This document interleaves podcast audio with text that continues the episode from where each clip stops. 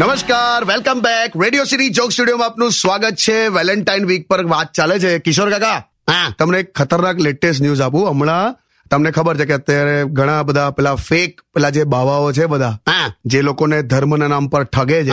તે શું પણ? એનો એક કિસ્સો આવ્યો છે. હમણાં જ એક બાવો જલાયો છે જે વેલેન્ટાઇન વીક ઉજવતો હતો અત્યારે. બાવા વેલેન્ટાઇન હે ના ઉજવે? અરે ખરેખર બધા એમના સાધ્વી હતા એમના ભક્તો સાથે વેલેન્ટાઇન ઉજવતો હતો. એમાં સાંજે એવું થયું કે કોઈક છોકરી સાથે છેડકાણી થઈ અને છોકરીએ કમ્પ્લેન કરી અને બાવો જલાયો છે. બરાબર થયું બાવા હતા ને વેલેન્ટાઇન છે નું ઉજવેલા બાવો મને તો ખબર જ નહીં પડતી. પણ જલાઈ ગયો એ જલાવો જ જોઈએ. સવારે અગરબત્તી સાંજે જબરજસ્તી.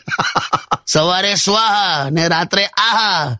એવું તો ના ચાલે ને પણ. બરાબર છે. હું તો ફરીને ફરી કહું છું બધાને કે આને તહેવાર ના કહેશો આ બે જણ વચ્ચે આમ જે હોય એ ચાલવા દો. ઠીક છે લા. અને હું તો એવું કહું છું જે આપણે છવ્વીસમી જાન્યુઆરી ને પંદરમી ઓગસ્ટે આપણે વોટ્સએપના ડીપી પર આપણે તિરંગો રાખીએ છીએ ને એવું તમે વેલેન્ટાઇન ના દિવસે ચૌદમી તારીખે તમારી ગર્લફ્રેન્ડ નો ફોટો રાખો. ચલો હું મેં માની જાઉં. એવું તો કોણ કરે બે? બસ તો પછી રિલેશનશિપ ડિક્લેર કરવું નથી. ખાલી અઠવાડિયાને તહેવાર ડિક્લેર કરી નાખવો છે. એવું તો ના ચાલે ને યાર. હા ભાઈ ના ચાલે ના ચાલે ભાઈ. ઓકે તમે શાંતિથી સોંગ સાંભળો. વગાડ વગાડ.